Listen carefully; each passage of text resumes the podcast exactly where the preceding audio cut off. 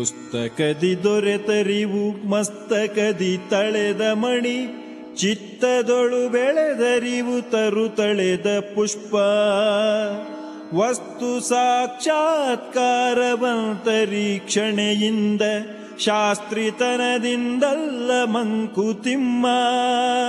ಶಾಸ್ತ್ರಿತನದಿಂದಲ್ಲ ಮಂಕುತಿಮ್ಮ.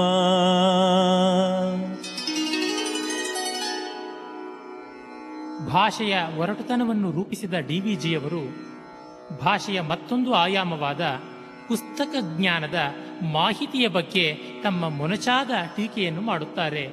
ಪುಸ್ತಕದಿ ದೊರೆತರಿವು ಪುಸ್ತಕದಿಂದ ಹೆಕ್ಕಿ ಪಡೆದ ಎರವಲು ಜ್ಞಾನ, ಅದು ಜ್ಞಾನವಲ್ಲ, ಜ್ಞಾನಾಭಾಸ, ಕೇವಲ ಮಾಹಿತಿ, ಎ ಹೀಪ್ ಆಫ್ ಇನ್ಫಾರ್ಮೇಶನ್ ಆದ್ದರಿಂದಲೇ ಅದನ್ನು ಮಸ್ತಕದಿ ತಳೆದ ಮಣಿ ಎಂದಿದ್ದಾರೆ. ತಲೆಯ ಮೇಲೆ ಜಡೆಬಿಲ್ಲ ಎಂಬಂತೆ, ಚೂಡಾಮಣಿ ಎಂಬಂತೆ ಧರಿಸಿದ ಒಂದು ಆಭರಣ.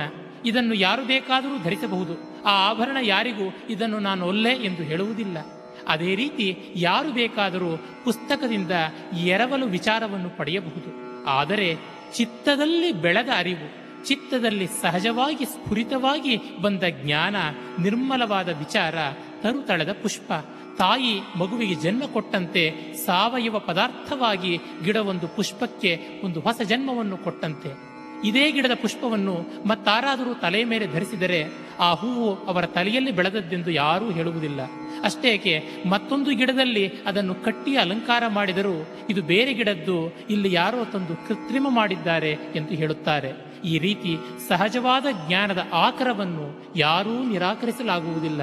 ಆದರೆ ಕೃತಕವಾದ ಜ್ಞಾನಾಭಾಸಗಳನ್ನು ಯಾರು ಎಲ್ಲಿಂದ ಬೇಕಾದರೂ ಪಡೆಯಬಹುದು. ಈ ಒಂದು ಸ್ಥಿತಿ ಇರುವಾಗ ವಸ್ತುವಿನ ಸಾಕ್ಷಾತ್ಕಾರ ಅಂತರ್ದೃಷ್ಟಿಯಿಂದ ಮಾತ್ರ ಬರುವುದಲ್ಲದೆ ಹೊರಗಿನ ನೋಟದಿಂದ ಅಲ್ಲ, ಅದನ್ನೇ ಶಾಸ್ತ್ರಿತನ ಎಂದಿದ್ದಾರೆ. ಕೇವಲ ಶಾಸ್ತ್ರವನ್ನು ಓದಿ ಗಿಳಿಪಾಠ ಮಾಡುವುದರಿಂದ ಏನೂ ಪ್ರಯೋಜನವಿಲ್ಲ. ಮಹಾಭಾರತದಲ್ಲಿ ವೇದವ್ಯಾಸರು ಹೇಳುತ್ತಾರೆ ಯಾವುದೇ ಒಂದು ಪದಾರ್ಥಕ್ಕಾಗಲಿ ಸೌಟನ್ನು ಹಾಕುತ್ತಾರೆ. ಆದರೆ ಈ ಸೌಟಿಗೆ ಪದಾರ್ಥದ ರುಚಿ ಬಂದಿತೆ? ಖಂಡಿತ ಇಲ್ಲ. ಪದಾರ್ಥದ ರುಚಿಯನ್ನು ತಿಳಿಯಲು ಸೌಟಿಗೆ ಆಗುವುದಿಲ್ಲ. ಅದು ಕೇವಲ ಮಾನವನಿಗೆ ಮಾತ್ರ ಸಾಧ್ಯ, ನಾಲಗೆಗೆ ಮಾತ್ರ ಸಾಧ್ಯ. ಆ ರೀತಿ ವಿವೇಕವಿದ್ದಲ್ಲಿ ವಿದ್ಯೆಗೆ ಒಂದು ಸಾರ್ಥಕ್ಯ ಬರುತ್ತದೆ.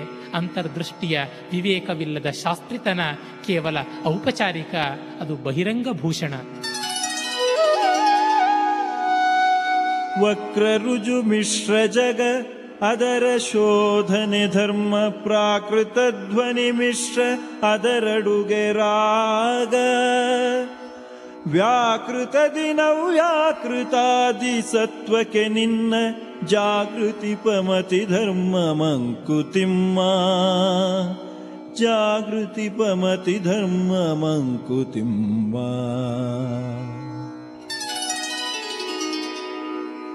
ಇದು ಕಗ್ಗದ ಮಹತ್ವದ ಪದ್ಯಗಳಲ್ಲಿ ಒಂದು. ಈ ಪದ್ಯದಲ್ಲಿ ಧರ್ಮದ ಲಕ್ಷಣವನ್ನೇ ಅತ್ಯದ್ಭುತವಾಗಿ ಡಿ ವಿ ಜಿಯವರು ಕಂಡರಿಸಿದ್ದಾರೆ. ಧರ್ಮದ ಲಕ್ಷಣ ಅತ್ಯಂತ ನಿಗೂಢವಾದದ್ದು. ಮಹಾಭಾರತವು ಧರ್ಮದ ಲಕ್ಷಣವನ್ನು ಹೇಳುತ್ತಾ, ಧರ್ಮಸ್ಯ ತತ್ವಂ ನಿಹಿತಂ ಗುಹಾಯಾಮ್ ಎನ್ನುತ್ತದೆ. ಅದು ರಹಸ್ಯದ ಸಂಕೇತ. ಈ ಜಗತ್ತಾದರೂ ವಕ್ರವೂ ಹೌದು, ನೇರವೂ ಹೌದು, ಇವೆರಡರ ಮಿಶ್ರಣವೂ ಹೌದು. ಇಂತಿರುವ ಜಗತ್ತಿನ ಶೋಧನೆಯೇ ನಮ್ಮ ಧರ್ಮವಾಗಬೇಕು. ಅಂತೆಯೇ ಧ್ವನಿಗಳೆಲ್ಲ ಪ್ರಾಕೃತ, ಮಿಶ್ರಿತವಾದವು, ಸ್ವರಗಳಲ್ಲಿ ಶುದ್ಧತೆಯೂ ಉಂಟು, ಅಶುದ್ಧತೆಯೂ ಉಂಟು, ಕರ್ಕಶವಾದ, ಮಧುರವಾದ ಎಲ್ಲ ಬಗೆಯ ನಾದಗಳು ಜಗತ್ತಿನಲ್ಲಿವೆ. ಆದರೆ ಇದರ ಸಂಸ್ಕಾರದಿಂದ ಬಂದ ರಾಗದಲ್ಲಿ ಮಾತ್ರ ಶ್ರವಣಾಭಿರಾಮವಾದ, ಕಿವಿಗಿಂಪಾದ ರಾಗಭಾವಗಳು ಮಾತ್ರ ಇರಬೇಕು ಸ್ವರ ವಿನ್ಯಾಸಗಳು ಮಾತ್ರ ಬರಬೇಕು. ಇಂತಿರಲು ವ್ಯಾಕೃತದಿನ್ ಅವ್ಯಾಕೃತಾದಿ ಸತ್ವಕ್ಕೆ ನಿನ್ನ ಜಾಗೃತಿಪ ಮತಿ ಧರ್ಮ. ಅಂದರೆ ಮಾನವನನ್ನು ಅವ್ಯಾಕೃತವಾದ ಲಕ್ಷಣಬದ್ಧವಲ್ಲದ ಲೋಕದಿಂದ ವ್ಯಾಕೃತವಾದ ಲಕ್ಷಣದ ಲೋಕಕ್ಕೆ ತಂದುಕೊಡುವುದಷ್ಟೇ ಅಲ್ಲ, ಅವ್ಯಾಕೃತವಾದ ಲಕ್ಷಣಗಳನ್ನು ಮೀರಿದ, ಉಪಾಧಿಗಳನ್ನು ಮೀರಿದ, ಪರಿಚ್ಛೇದಗಳನ್ನು ಮೀರಿದ ಅಲೌಕಿಕವಾದ ನೆಲೆಗೆ ತಲುಪಿಸಬೇಕು. ವ್ಯಾಕೃತ ಎಂದರೆ ವಿಕಾರವೆಂದೂ ಅರ್ಥವುಂಟು. ಅವ್ಯಾಕೃತ ಎಂದರೆ ಅವಿಕಾರಿ ಎಂಬ ಅರ್ಥವೂ ಉಂಟು. ಧರ್ಮವು ವಿಕಾರದಲ್ಲಿ ಅವಿಕಾರವನ್ನು ಕಾಣಬೇಕು, ಅಸಾಮಂಜಸ್ಯದಲ್ಲಿ ಸಾಮಂಜಸ್ಯವನ್ನು ಕಾಣಬೇಕು, ತೊಡಕಿನಲ್ಲಿ ಸುಳಿವನ್ನು ಕಾಣಬೇಕು. ಇಂತಿದ್ದಾಗ ಮಾತ್ರ ಅದನ್ನು ಧರ್ಮವೆನ್ನುತ್ತಾರೆ. ಈ ಒಂದು ಶೋಧನೆಗೆ ನಮ್ಮ ಬುದ್ಧಿಯನ್ನು ಪ್ರೇರಣೆಗೊಳಿಸುವುದೇ ನಿಜವಾದ ತತ್ವದ ದೃಷ್ಟಿ ಸೃಷ್ಟಿ. अज्ञातवादुदनभावविने नास्ति कनु कैमुगिये भक्ता। जिज्ञास्य विन्दुपरि किसतोडगे विज्ञानी। स्वज्ञप्तिशोधिमुनिमङ्कुतिम्मा। स्वज्ञप्तिशोधिमुनिमङ्कुतिम्मा। ಈ ಪದ್ಯದಲ್ಲಿ ಡಿ ವಿ ಜಿಯವರು ನಾಲ್ಕು ಸ್ತರಗಳ ಜನಗಳನ್ನು ನಿರೂಪಣೆ ಮಾಡಿದ್ದಾರೆ. ನಿಜಕ್ಕೂ ನಾಸ್ತಿಕ, ಭಕ್ತ, ವಿಜ್ಞಾನಿ ಮತ್ತು ಮುನಿಗಳ ಲಕ್ಷಣವೇ ಒಂದೊಂದು ಸಾಲಿನಲ್ಲಿ ಅಡಗಿರುವ ಅತ್ಯಂತ ಮಹನೀಯವಾದ, ಸ್ವಾರಸ್ಯಗರ್ಭಿತವಾದ ಪದ್ಯವಿದು. ಅಜ್ಞಾತವಾದುದನು ಅಭಾವ ಎಂದಾಗ ನಾಸ್ತಿಕನಾಗುತ್ತಾನೆ. ಯಾವುದು ನಮ್ಮ ಬುದ್ಧಿಗಳಿಗೆ, ಮನಸ್ಸುಗಳಿಗೆ, ಇಂದ್ರಿಯಗಳಿಗೆ ಅತೀತವೋ ಅದನ್ನೆಲ್ಲವನ್ನು ನಾವು ಅಜ್ಞಾತ ಅಜ್ಞಾತವಾದದ್ದೆಲ್ಲ ಅಭಾವ ಎಂದು ಹೇಳಿಬಿಟ್ಟರೆ ಅದು ನಾಸ್ತಿಕರ ಲಕ್ಷಣವಾಯಿತು. ನಾಸ್ತಿಕರ ಲಕ್ಷಣ ನಿರಾಕರಣೆ, ಅದು ವ್ಯಧಿಕರಣ ಬುದ್ಧಿ, ಅದು ನಿಜವಾಗಿ ಪರಮಾರ್ಥಕಾರಿಯಲ್ಲ. ಏಕೆಂದರೆ ಮಹಾಭಾರತದ ಒಂದು ಸೂಕ್ತಿಯೇ ಹೇಳುತ್ತದೆ ನಾಸ್ತಿ ಚೇನ್ ನಾಸ್ತಿನೋ ಹಾನಿಹಿ ಅಸ್ತಿ ಚೇನ್ ನಾಸ್ತಿಕೋ ಹತಃ ಎಂದು. ಅದು ಹೇಗೆ? ಇಲ್ಲವೆಂದು ಹೇಳಿದರೆ ಆ ವಿಷಯ ಇಲ್ಲವೇ ಇರುವುದು ಸತ್ಯವಾದರೆ ನಮಗಾವ ಹಾನಿಯೂ ಇಲ್ಲ. ಆದರೆ ಇಲ್ಲವೆಂದು ಹೇಳಿದ ಬಳಿಕ, ವಸ್ತು ಇದೆಯೆಂಬುದು ಒಂದು ವೇಳೆ ಸಾಬೀತಾದರೆ ನಿಜಕ್ಕೂ ನಮಗೆ ಭಯಂಕರವಾದ ನಷ್ಟವಾಗುತ್ತದೆ. ಒಂದು ದೃಷ್ಟಾಂತದಿಂದ ನೋಡೋಣ. ಕಾಡೊಂದರಲ್ಲಿ ಸಿಂಹವಿದೆ ಎಂದು ಎಲ್ಲರೂ ಹೋಗಲು ಹಿಂಜರಿಯುತ್ತಿದ್ದಾರೆ. ಒಬ್ಬ ಧೀರ ಹೋಗುತ್ತಾನೆ. ಸಿಂಹ ಇದೆಯೆಂದು ಭಾವಿಸಿ ಹೋದಾಗ, ಅವನು ಎಲ್ಲ ಮುನ್ನೆಚ್ಚರಿಕೆಗಳನ್ನು ತೆಗೆದುಕೊಂಡು ಹೋಗುತ್ತಾನೆ. ಸಿಂಹವೇ ಒಂದು ಪಕ್ಷ ಇದ್ದಲ್ಲಿ ಅದನ್ನು ಎದುರಿಸಿ ಬರಬಲ್ಲ ಅಥವಾ ಅದರಿಂದ ಪಾರಾಗಿ ಬರಬಲ್ಲ, ಇಲ್ಲವೇ ಅದನ್ನು ಕೊಂದೂ ಬರಬಲ್ಲ. ಆದರೆ ಸಿಂಹವಿಲ್ಲವೇ ಇಲ್ಲ ಎಂಬ ದೃಢ ವಿಶ್ವಾಸದಿಂದ ಹೋದವನು ಒಂದು ವೇಳೆ ಆ ಕಾಡಿನಲ್ಲಿ ಸಿಂಹವಿದ್ದಲ್ಲಿ ಸಿಂಹಕ್ಕೆ ತುತ್ತಾಗುವುದು ತಪ್ಪುವುದಿಲ್ಲ. ಈ ದೃಷ್ಟಿಯಿಂದ ನೋಡಿದರೆ ನಾಸ್ತಿಕನಿಗೆ ಆತ್ಯಂತಿಕವಾದ ಅಪಾಯ ಕಾದೇ ಇದೆ. ಈ ದೃಷ್ಟಿಯಿಂದ ನಾಸ್ತಿಕ ಅಭಾವವಾದಿ. ತನ್ನ ಒಂದು ಆತ್ಮದ ಅಸ್ತಿತ್ವಕ್ಕೆ ಯಾವ ಪ್ರಮಾಣ ಬೇಡ. ನಾನಿದ್ದೇನೆ ಎಂದು ಹೇಳಲು ಯಾವುದಾದರೂ ಪ್ರಮಾಣ ಬೇಕೇ? ನನಗೆ ನಾಲಿಗೆ ಉಂಟೇ ಇಲ್ಲವೇ ಎಂದು ಯಾರಾದರೂ ಮಾತಾಡಿದರೆ ನಾವೆಷ್ಟು ಹಾಸ್ಯಾಸ್ಪದ ಎಂದುವರನ್ನು ಭಾವಿಸುತ್ತೇವೆಯೋ, ಅಂತೆಯೇ ಅಸ್ತಿತ್ವಕ್ಕೆ, ಆತ್ಮಾಸ್ತಿತ್ವಕ್ಕೆ ಸಂದೇಹ ಪಡುವವರ ಬಗ್ಗೆಯೂ ನಾವು ಕನಿಕರಿಸಬೇಕು, ನಗಬೇಕಷ್ಟೆ. ಅದೇ ರೀತಿಯಲ್ಲಿ ಅಜ್ಞೇಯವೆಂದು ಯಾವುದು ಅತೀತ ತತ್ವವೋ ನಮ್ಮ ಬುದ್ಧಿಗೆ ಎಟುಕದ ಮಹಾತತ್ವವದು ಎಂದು ಹೇಳಿ ಶ್ರದ್ಧೆಯಿಂದ ಕೈಮುಗಿದರೆ ಅದು ಭಕ್ತನ ಲಕ್ಷಣ. ಭಕ್ತನು ಶರಣಾಗತಿಯನ್ನು ಉಳ್ಳವನು, ಜಿಜ್ಞಾಸೆಗೆ ತೊಡಗದವನು. ಆದರೆ ವಿಜ್ಞಾನಿಯು ಅದು ಜಿಜ್ಞಾಸ್ಯ, ಅದನ್ನು ಅನ್ವೇಷಣೆ ಮಾಡಲೇಬೇಕು, ಆ ರಹಸ್ಯವನ್ನು ತಿಳಿಯಲೇಬೇಕು ಎಂದು ಪರೀಕ್ಷೆಗೆ ತೊಡಗುತ್ತಾನೆ. ಒಂದು ಅಂಶವೇನೆಂದರೆ ವಿಜ್ಞಾನಿಯ ಪರೀಕ್ಷೆಗಳೆಲ್ಲ ಬಾಹ್ಯವಾದುವು, ಔಪಾಧಿಕವಾದುವು, ಅಂತರಂಗದ್ದಲ್ಲ. ಆದರೆ ಮುನಿಯಾದವನು ಸ್ವಜ್ಞಪ್ತಿ ಶೋಧಿ ತನ್ನ ಅಂತರಂಗದ ಅನುಭವಗಳನ್ನು ಶೋಧನೆ ಮಾಡುತ್ತಾನೆ. ವಿಜ್ಞಾನಿಯು ಬಾಹ್ಯ ಪರಿಕರಗಳ ಉಪಕರಣಗಳ ಸಹಾಯದಿಂದ ಹೊರಗಿನ ವಸ್ತುಗಳ ರಹಸ್ಯಗಳನ್ನು ಬಯಲಿಗೆಳೆದರೆ ಜಿಜ್ಞಾಸ್ಯವಾದ ತತ್ವದ ಬಗ್ಗೆ ಏಕೈಕ ದೃಷ್ಟಿಯನ್ನುಳ್ಳ ಸ್ವಜ್ಞಪ್ತಿ ಶೋಧಿ ಮುನಿ ತನ್ನ ಅಂತರಂಗದ ಅರಿವನ್ನು ಒಳ ಬೆಳಕಿನಿಂದಲೇ ಕಾಣುತ್ತಾನೆ, ಪಡೆಯುತ್ತಾನೆ. ಈ ನಾಲ್ಕು ಸ್ತರಗಳಲ್ಲಿ ಎಲ್ಲವೂ ಕೂಡ ನಮ್ಮೊಳಗೆ ಒಂದಲ್ಲ ಒಂದು ಬಾರಿ ಸುಳಿಯುವಂಥದ್ದೇ. ಆದರೆ ಸ್ವಜ್ಞಪ್ತಿ ಶೋಧನವೇ ನಮ್ಮೆಲ್ಲರ ಲಕ್ಷ್ಯವಾಗಬೇಕು. ಅಂತೆಯೇ ಜಿಜ್ಞಾಸ್ಯವಾದ ಪರೀಕ್ಷೆಯೂ ಕೂಡ ನಮ್ಮ ಒಂದು ಆಯಾಮವಾಗಬೇಕು. ಹೀಗಾಗಿ ವಿಜ್ಞಾನಿ ಮತ್ತು ಮುನಿಗಳು ನಮಗೆ ಪೂಜ್ಯರು. ಅಂತೆಯೇ ಭಕ್ತನು ಕೂಡ ಪ್ರಿಯ. ನಾಸ್ತಿಕ್ಯ ನಮ್ಮ ಮೂಲಭೂತವಾದ ಪ್ರಾಣಿಮಾತ್ರದ ಪ್ರಾಥಮಿಕ ಸ್ತರ. ಈ ನಾಲ್ಕು ಸ್ತರಗಳಿಂದ ಹಾಯ್ದು ಹೋದಾಗ ಮಾತ್ರ ಪರಿಪೂರ್ಣ ದರ್ಶನ ಉಂಟಾಗುತ್ತದೆ.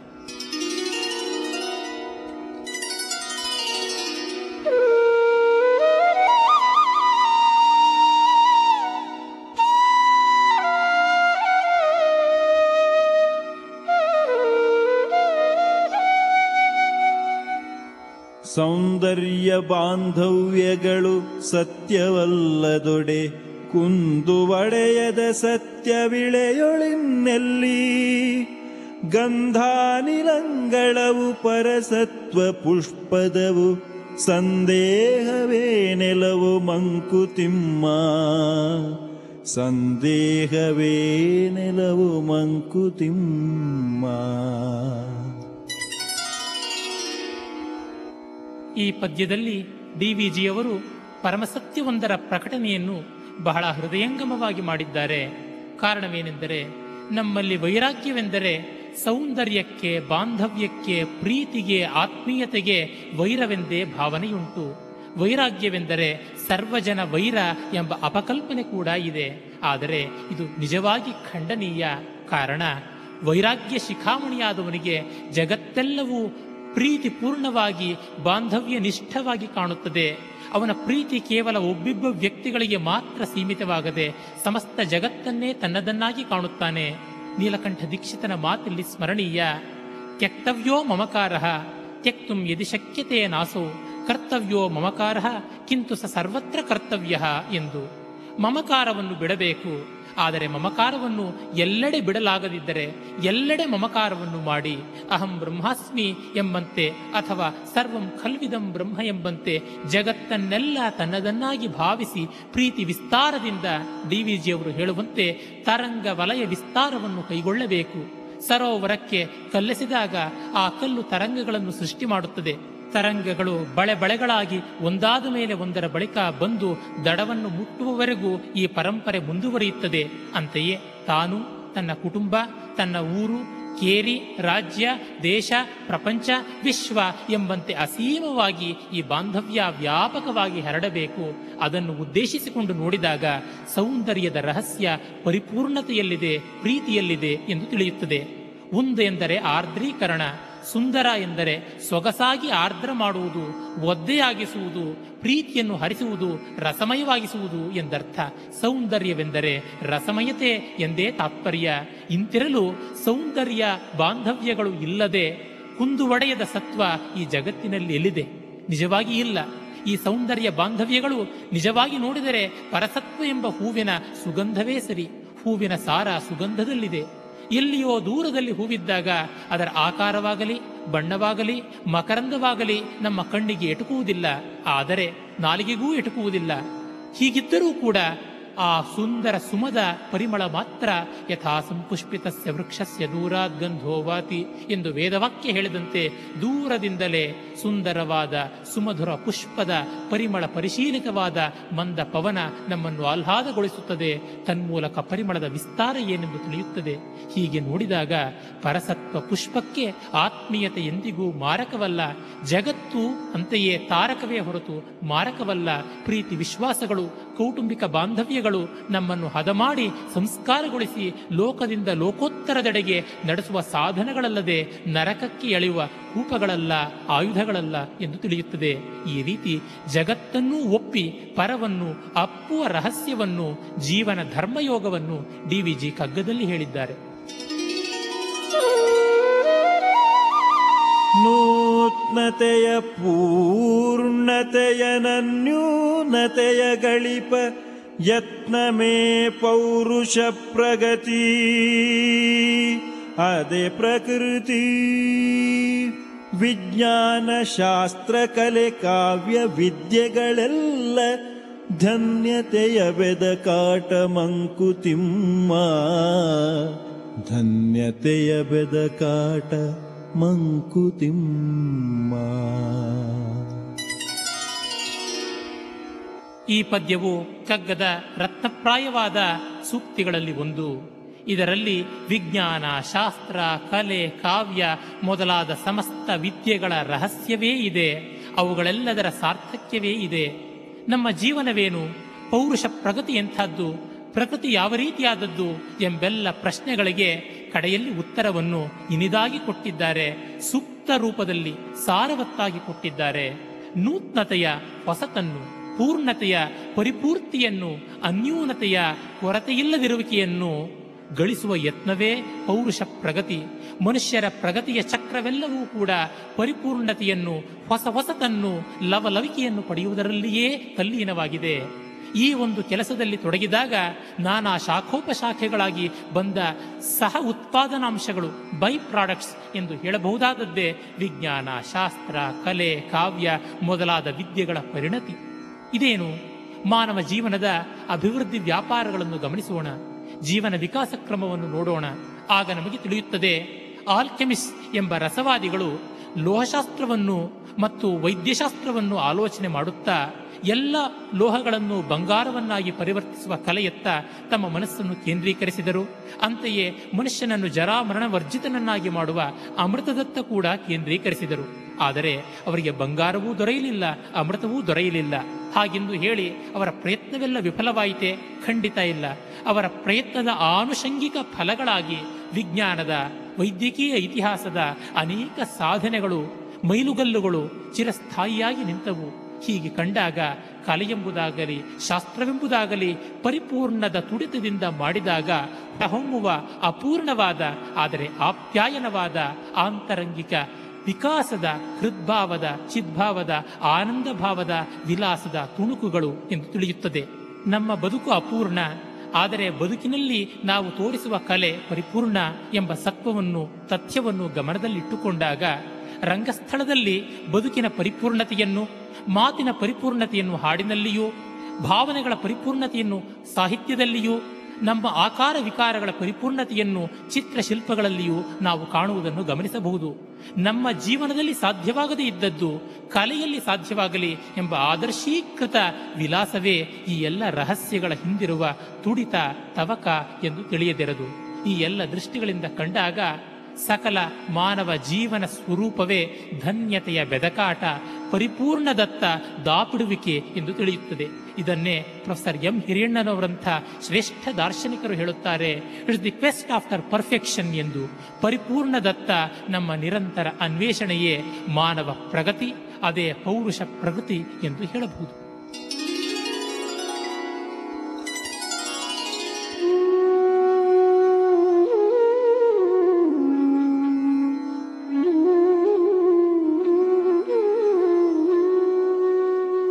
ಅಸಮದಲ್ಲಿ ಸಮತೆಯನು, ವಿಷಮದಲ್ಲಿ ಮೈತ್ರಿಯನು.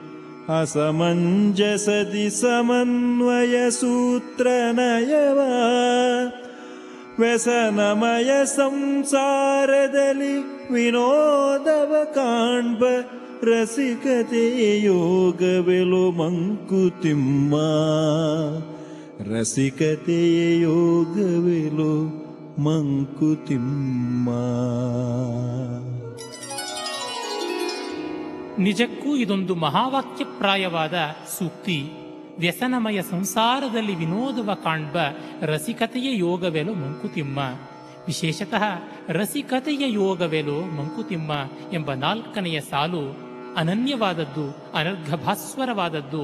ಇಲ್ಲಿ ನಮ್ಮ ಪರಂಪರೆಯ ಸ್ವಾರಸ್ಯವನ್ನೆಲ್ಲ, ಸಾರೂಪ್ಯವನ್ನೆಲ್ಲ ಸಾಹಿತ್ಯವನ್ನೆಲ್ಲ ಮಡುಗಟ್ಟಿ ಕೆನೆಗಟ್ಟಿ ಹಿಡಿದು ನಿಲ್ಲಿಸಿದ್ದಾರೆ ಡಿ ವಿಜಿಯವರು ಅಸಮದಲ್ಲಿ ಸಮತೆಯನು ವಿಷಮದಲ್ಲಿ ಮೈತ್ರಿಯನು ಎನ್ನುವಾಗ ಅಸಾಮಂಜಸ್ಯವಾವುದಿದೆ ಏರುಪೇರೇನಿದೆ ಅಲ್ಲೆಲ್ಲ ಸಮತೆಯನ್ನು ಕಾಣಬೇಕು ಎಂದರ್ಥ. ಅದು ಹೇಗೆ? ಒಂದು ಕೈಯನ್ನು ನೋಡಿದರೆ ಕೈಯ ಒಂದೊಂದು ಬೆರಳುಗಳು ಒಂದೊಂದು ಬಗೆಯಾಗಿವೆ, ಇಲ್ಲೆಲ್ಲ ಅಸಮಾನತೆ ಉಂಟು ಎಂದು ಕೋಲಾಹಲ ಮಾಡಬಹುದು. ಇಂದಿನ ಅಸಮಾನತಾ ಧುರೀಣರು ಈ ರೀತಿಯಾದ ವಾದಗಳನ್ನೇ ಮಾಡುತ್ತಾರೆ. ಆದರೆ ಮತ್ತೊಂದು ಕೈಯನ್ನು ನೋಡಿದಾಗ, ಎಡಗೈ ಬಲಗೈ ಇವೆರಡರಲ್ಲಿ ಇರುವ ಸಮತೆಯನ್ನು ಕಂಡಾಗ ನಮಗೆ ಶಾಂತಿ ಮತ್ತು ಸಮತ್ವದ ಆಹ್ಲಾದ ತಾನೇ ತಾನಾಗಿ ಉಂಟಾಗುತ್ತದೆ. ಇದು ಅಸಮತೆಯಲ್ಲಿ ಸಮತೆಯನ್ನು ಕಾಣುವ ಯೋಗದಾನ. ಅಂತೆಯೇ ವಿಷಮದಲ್ಲಿ ಮೈತ್ರಿಯನ್ನು ಕಾಣುವುದೆಂದರೆ ಏನರ್ಥ? ಏರುಪೇರಾಗಿ ಹಳ್ಳ ತಗ್ಗುಗಳಾಗಿ ದಿಣ್ಣೆ ಕೊರಕಲಾಗಿರುವ ಭೂಮಿಯನ್ನು ಕಂಡಾಗ ಇದೆಂಥ ವಿಷಮತೆ ಎಂದೆನಿಸಬಹುದು. ಆದರೆ ಈ ಭೂಮಿಗಿರುವ ಏರಿಳಿತದಿಂದಲೇ ಬೆಟ್ಟ ಗುಡ್ಡಗಳಾಗಿವೆ, ದರಿಗಳಾಗಿವೆ, ಕಂದಕಗಳಾಗಿವೆ, ನದಿ, ನದ, ಸಮುದ್ರಗಳಾಗಿವೆ ಎಂದಾಗ ಈ ಏರುಪೇರಿನಿಂದ ಉಂಟಾದ ಸೊಗಸೆಂಥದ್ದು ಸ್ಫೂರ್ತಿ ಎಂಥದ್ದು, ಮಾನವ ಜೀವನ ತಾರಕವೆಂಥದ್ದು ಎಂದು ತಿಳಿಯುತ್ತದೆ. ಆಗ ವಿಶ್ವಮೈತ್ರಿ ತಾನೇ ತಾನಾಗುತ್ತದೆ. ಡೊಂಕಿನಲ್ಲಿರುವ, ಕೊಂಕಿನಲ್ಲಿರುವ ಸೊಗಸೇನು, ಸ್ವಾರಸ್ಯವೇನು ಎಂದು ಸ್ಫುಟವಾಗುತ್ತದೆ. ಅದೇ ರೀತಿ ಅಸಮಂಜಸದಲ್ಲಿ ಸಮನ್ವಯ ನಯವನ್ನು ಕಾಣುವುದು ಬೇಕು. ಅಸಮಂಜಸದಲ್ಲಿ ಹೊಂದಾಣಿಕೆ ಇಲ್ಲದ ಸ್ಥಿತಿಗಳಲ್ಲಿ ಹೊಂದಾಣಿಕೆಯನ್ನು ಕಾಣಬೇಕು. ಮೇಲ್ನೋಟಕ್ಕೆ ಹೊಂದಾಣಿಕೆ ಇಲ್ಲದಂತೆ ವೈರುಧ್ಯವೆಂಬಂತೆ ಆಪಾತ ವಿರೋಧವಾಗಿ ಭಾಸಮಾನವಾಗುವ ಅದೆಷ್ಟೋ ಸಂಗತಿಗಳು ಒಳಗಡೆ ಏಕತೆಯನ್ನು ಮೈತ್ರಿಯನ್ನು ಕೂಡಿಸಿಕೊಂಡಿರುತ್ತವೆ. ಸಮುದ್ರವನ್ನೇ ನೋಡೋಣ. ಮೇಲೆ ತೆರೆನೊರೆಗಳ ಹೊಯ್ದಾಟ ಉಂಟು. ಆಳದಲ್ಲಿ ಅಚಲವಾದ ಶಾಂತಿ ಉಂಟು, ಸ್ಥಿರತೆ ಉಂಟು. ಇದು ಸಮನ್ವಯ ಸೂತ್ರದ ನಯ. ಅಂತೆಯೇ ದುಃಖಮಯವಾದ ಸಂಸಾರದಲ್ಲಿ ಆನಂದವನ್ನು ಕಾಣಬೇಕು. ಒಬ್ಬರ ದುಃಖದಲ್ಲಿ ಮತ್ತೊಬ್ಬರು ಸುಖ ಕಾಣುವುದೆಂದು ಅರ್ಥವಲ್ಲ. ಎಲ್ಲರ ದುಃಖಕ್ಕೂ ಕೂಡ ಸುಖದಲ್ಲಿ ಪರ್ಯವಸಾನವಿದೆ ಎಂದು. ಮತ್ತು ಒಬ್ಬರಿಗೆ ದುಃಖ ಬಂದಾಗ ಇನ್ನೊಬ್ಬರಿಗೆ ದುಃಖವಿರುವುದಿಲ್ಲ. ಆಗ ಆ ದುಃಖವನ್ನು ಹಂಚಿಕೊಂಡು ಉಪಶಮನ ಮಾಡಬೇಕೆಂದು, ಆನಂದವನ್ನು ಹಂಚಿಕೊಂಡು ವಿಸ್ತಾರ ಮಾಡಬೇಕೆಂದು ಇದನ್ನು ರಸಿಕತೆ ಎನ್ನುತ್ತಾರೆ, ಇದನ್ನು ಯೋಗವೆನ್ನುತ್ತಾರೆ. ಗೀತಾಚಾರ್ಯನು ಸಮತ್ವಂ ಉಚ್ಯತೆ ಎಂದ. ಅಂತೆಯೇ ಯೋಗ ಕರ್ಮಸು ಕೌಶಲಂ ಎಂದು ಹೇಳಿದ. ಸಮತೆಯೇ ಯೋಗವೆಂದ. ಕರ್ಮಗಳಲ್ಲಿ ಕೌಶಲವೇ ಯೋಗವೆಂದ. ಪತಂಜಲಿ ಮುನಿ ಯೋಗಶಾಸ್ತ್ರದಲ್ಲಿ ಅಥ ಯೋಗಾನುಶಾಸನಂ ಎಂಬ ಸೂತ್ರದ ಬಳಿಕ ಯೋಗಶ್ಚಿತ್ತವೃತ್ತಿ ನಿರೋಧ ಎಂದು ಮನಸ್ಸಿನ ಹರಿಹಾಯುವಿಕೆಯ ನಿಯಂತ್ರಣವೇ ಯೋಗವೆಂದು ಹೇಳಿದ. ಆದರೆ ಡಿ ವಿ ಜಿಯವರು ರಸಿಕತೆಯೇ ಯೋಗ ಎಂದು ಹೇಳುವುದರ ಮೂಲಕ ಯೋಗಕ್ಕೆ ಅನನ್ಯವಾದ, ಆತ್ಮೀಯವಾದ, ಹೃದಯಂಗಮವಾದ ಹೊಸ ಲಕ್ಷಣವನ್ನು ಕೊಟ್ಟಿದ್ದಾರೆ. ಒಂದು ಹೊಸ ಡೆಫಿನಿಷನ್ ಎಂದು ಹೇಳಬಹುದಾದದ್ದು ಇದು ಡಿ ವಿ ಜಿಯವರ ಕಾಣಿಕೆ. ದರ್ಶನ ಕೊಡುಗೆ.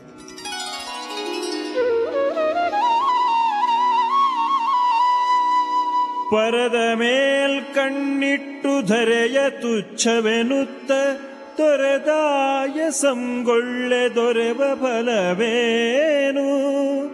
ಸುರಧನುವಿಗೆ ನೀಡ ಹೊರಟು ನಿನ್ನಂಗಳದ ಕಿರಿಯುವ ಮರೆಯುವೆಯ ಮಂಕುತಿಮ್ಮ. ಕಿರಿಹೂವ ಮರೆಯುವೆಯ ಮಂಕುತಿಮ್ಮ.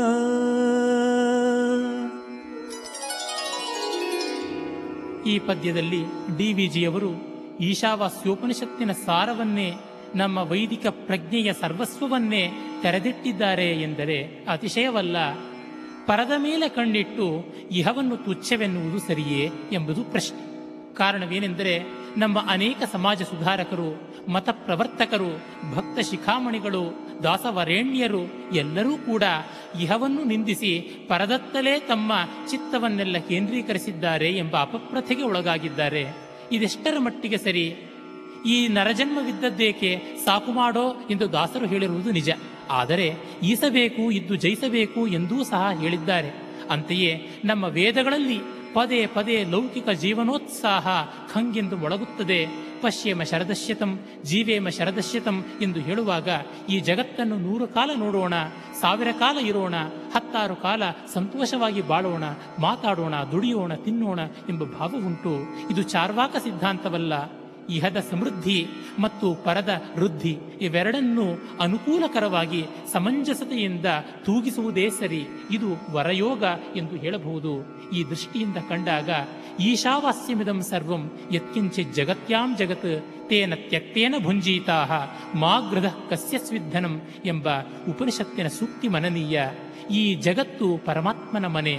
ನಾವೆಲ್ಲ ಅಲ್ಲಿರುವವರು, ಅವನು ಬಿಟ್ಟದ್ದು ನಮಗೆ, ನಾವು ಅವನನ್ನು ಬಿಟ್ಟು ಇರಲಾರೆವು. ಹಾಗಾಗಿ ನಾವು ನೂರು ಕಾಲ ಇಲ್ಲಿ ಕುರುವನ್ನೇವೇಹ ಕರ್ಮಾಣಿ ಜಿಜೀವಿಷೇ ಶತಗಂ ಸಮಾಹ. ನೂರು ಕಾಲ ದುಡಿದು ಬಾಳಬೇಕು, ಕರ್ಮಯೋಗಿಗಳಾಗಬೇಕು ಎಂಬ ತತ್ವ ಸ್ಮರಣೀಯ.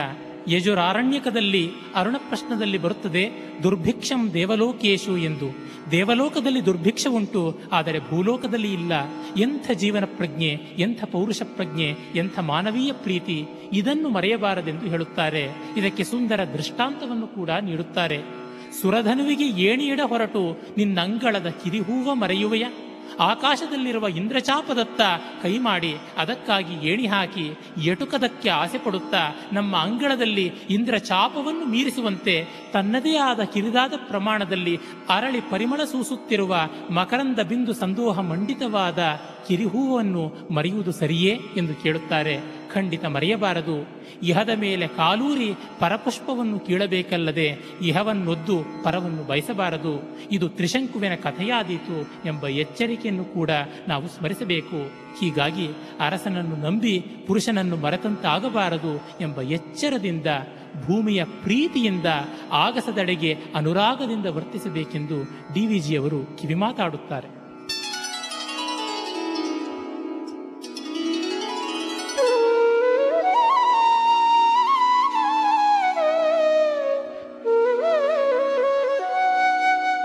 ಗಿಡತಿ ನಗುತ್ತಿರುವಹು ಪ್ರಕೃತಿ ಸಖನಿಗೆ ಚಂದ. ಮಡದಿ ಮುಡಿದಿರುವಹು, ಯುವಕಂಗೆ ಚಂದ. ಗುಡಿಯೊಳಗೆ ಕೊಡುವಹು, ದೈವ ಭಕ್ತಗೆ ಚಂದ. ಬಿಡಿಗಾಸು ಹೂವೊಳಗೆ ಮಂಕುತಿಮ್ಮ. ಬಿಡಿಗಾಸು ಹೂವಳಗೆ ಮಂಕುತಿಮ್ಮ. ಈ ಪದ್ಯದಲ್ಲಿ ಡಿ ವಿ ಜಿಯವರು ಮೌಲ್ಯ ತಾರತಮ್ಯವನ್ನು ಅತ್ಯಂತ ಹೃದಯಂಗಮವಾಗಿ, ಮಾರ್ಮಿಕವಾಗಿ, ಆಳವಾದ ಅಂತರ್ದೃಷ್ಟಿಯಿಂದ ವಿವರಿಸಿದ್ದಾರೆ. ಒಂದು ಹೂವನ್ನು ತೆಗೆದುಕೊಳ್ಳೋಣ. ಆ ಹೂವಿಗೆ ತನ್ನದೇ ಆದ ಸಸ್ಯಶಾಸ್ತ್ರೀಯವಾದ ರಸಾಯನ ಶಾಸ್ತ್ರೀಯವಾದ ವಾಸ್ತವಿಕವಾದ ಮೌಲ್ಯವುಂಟು. ಆದರೆ ಆ ಮೌಲ್ಯಕ್ಕಿಂತ ಭಿನ್ನವಾದ ಅದೆಷ್ಟೋ ಮೌಲ್ಯಗಳು ಬೇರೆ ಬೇರೆ ದೃಷ್ಟಿಯಿಂದ ನೋಡುವವರಲ್ಲಿ ಉಂಟು. ಗಿಡದಲ್ಲಿಯೇ ನಳನಳಿಸಿ ನಗುತ್ತಿರುವ ಹೂವು ಪ್ರಕೃತಿಯ ಆತ್ಮೀಯನಾದ ನಿಸರ್ಗ ಪ್ರೇಮಿಗೆ ತುಂಬ ಸಂತೋಷ ತರುತ್ತದೆ. ಅವನಿಗೆ ಗಿಡದಲ್ಲಿದ್ದಾಗಲೇ ಹೂವಿನ ಸೊಗಸು ಕಾಣುತ್ತದೆ. ಆದರೆ ರಸಿಕನಿಗೆ ಆ ಹೂವನ್ನು ತನ್ನ ಇನಿಯಳ ಮುಡಿಗೆ ಏರಿಸಿದಾಗ ಮಾತ್ರ ಸಂತೋಷ ಕಾಣುತ್ತದೆ. ಹೂವಿನ ಸೊಗಸೆಲ್ಲ ಮಡದಿಯ ಮುಡುಗಿ ಏರಿಸಿದಾಗ ಎಂದವನ ತಾತ್ಪರ್ಯ.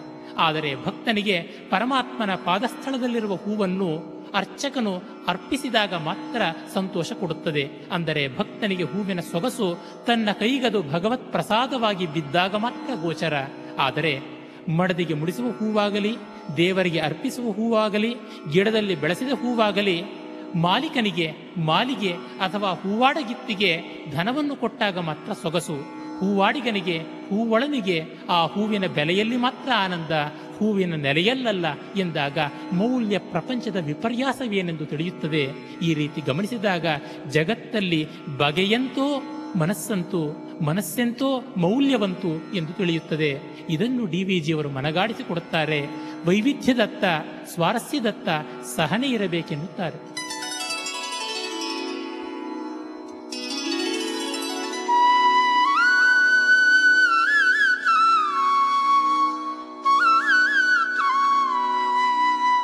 ಇರುವನ್ನ ಮೀ ಬಾಳುದಿಟ, ಅದರ ವಿವರಣೆಯ ಹೊರೆ ನಮ್ಮ ಮೇಲಿಲ್ಲ. ನಾವದರ ಸಿರಿಯ ಪಿರಿದಾಗಿಸಲು ನಿಂತು, ಯುಕ್ತಿಯಂ ದುಡಿಯುವುದೇ ಪುರುಷಾರ್ಥ ಸಾಧನೆಯೋ ಮಂಕುತಿಮ್ಮ.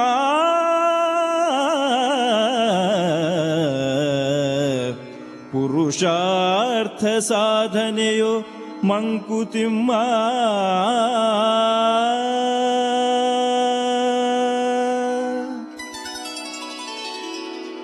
ಮಂಕುತಿಮ್ಮನ ಕಗ್ಗದ ಸಾರೋಕ್ತಿಗಳಲ್ಲಿ ಒಂದು ಈ ಪದ್ಯ ತುಂಬಾ ಅರ್ಥ ಗಂಭೀರವಾದದ್ದು ಅರ್ಥ ಗೌರವ ಭರಿತವಾದದ್ದು ಇದರ ಸ್ವಾರಸ್ಯವನ್ನೀಗ ಗಮನಿಸೋಣ. ನಾವಿರುವ ಬಾಳು, ನಾವಿರುವಷ್ಟರ ಮಟ್ಟಿಗೆ ಸತ್ಯ, ಇದರ ವಿವರಣೆಯ ಹೊರೆ ನಮ್ಮ ಮೇಲಿಲ್ಲ. ಆದರೆ ಇದನ್ನು ಈ ಬಾಳಿನ ಸಿರಿಯನ್ನು ಹಿರಿದಾಗಿಸಲು ಯುಕ್ತಿಯಿಂದ ನಿರಂತರವಾಗಿ ದುಡಿಯುವುದೇ ಪುರುಷಾರ್ಥ ಸಾಧನೆ. ಧರ್ಮ, ಅರ್ಥ, ಕಾಮ ಮತ್ತು ಮೋಕ್ಷಗಳೆಂಬ ಚತುರ್ವಿಧ ಪುರುಷಾರ್ಥಗಳೆಲ್ಲ ಇದನ್ನು ಕುರಿತದ್ದೇ ಆಗಿದೆ. ಬಾಳ್ವೆಯನ್ನು ಬೆಳಗಬೇಕು, ಜೀವನವನ್ನು ಉತ್ತಮವಾಗಿಸಬೇಕು. ಡಿ ವಿ ಜಿಯವರ ಜೀವನ ದರ್ಶನವೂ ಇಷ್ಟೇ, ಜೀವನ ಸೌಂದರ್ಯ ಮತ್ತು ಜೀವನ ಸಮೃದ್ಧಿ.